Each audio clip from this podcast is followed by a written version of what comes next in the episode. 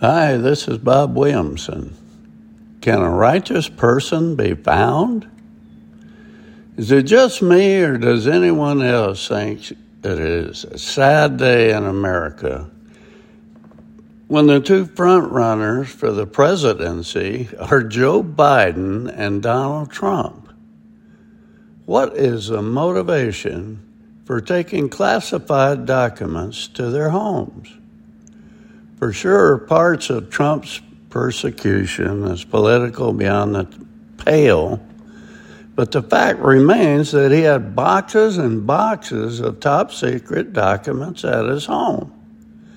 Joe Biden, Mike Pence, and Hillary Clinton all had classified information too. And all of them had carelessly stored them at their homes, and in Biden's case, a garage in plain sight. Are these top secret documents considered trophies to them? Why do they have them?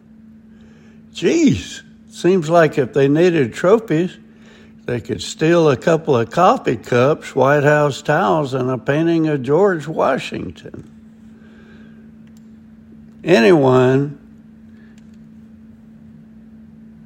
who is even remotely objective knows that Joe Biden his sleazeball son and his family at large were bribed in exchange for influence by communist China and others. Biden's been caught in so many lies, such as his son Beau dying in Afghanistan in combat instead of in a hospital with a brain tumor, we can say with confidence that he's a certified liar and a grifter who takes money from the highest bidder. We also know he's suffering from some form of dementia. He's simply too old for this stressful office. And yet, he is leading all the polls for the nomination by the Democrats, which is puzzling to say the least. Trump's no better. He has been convicted of sexual abuse, indicted for paying off porn star Stormy Daniels hush money and is facing an investigation for having a part in spearheading a January 6 takeover attempt of Congress. According to news report, the former president, who was impeached twice, tried to overturn election, has and is being sued repeatedly, was indicted in Manhattan and in Washington, D.C., with 37 counts violating the Espionage Act and so much more. He too is no spring chicken, same age as me, which I can assure you is too old to effectively manage. He's too darned old to hold the highest position in America, yet he's leading all the Republican polls. This is also puzzling to say the least. Will Hillary make another try for the White House? Former Secretary of State had people take a hammer to social media devices and break them apart. Apply beach bit, bleach bit to a hard drive to erase emails stored on a top secret computer illegally stored at home.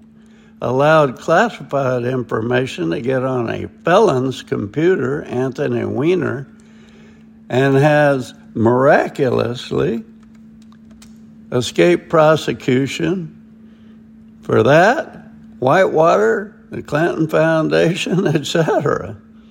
What are voters thinking? Surely there's some God fearing, honest candidates with character waiting on the wing. As we recall various presidents such as Nixon and his illegal activity, JFK and his women, Bill Clinton, his women, George Bush and his low IQ and warmongering tendencies, just to name a few, it makes me long for someone who will tell the truth. A righteous, brilliant person who can lead this country back to respect and credibility.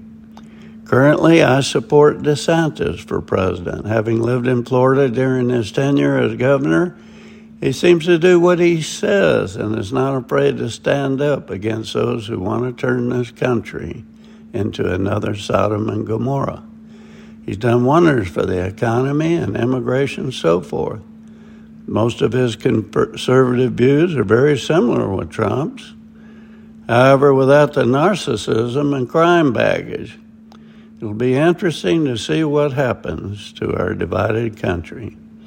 The Bible makes it clear that we should choose righteous leaders. Can they be found?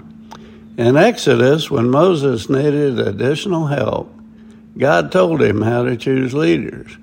If only we would do likewise. Exodus 18:21. But select capable men from all the people, men who fear God, trustworthy men who hate dishonest gain, and appoint them as officials over thousands, hundreds, fifties, and tens.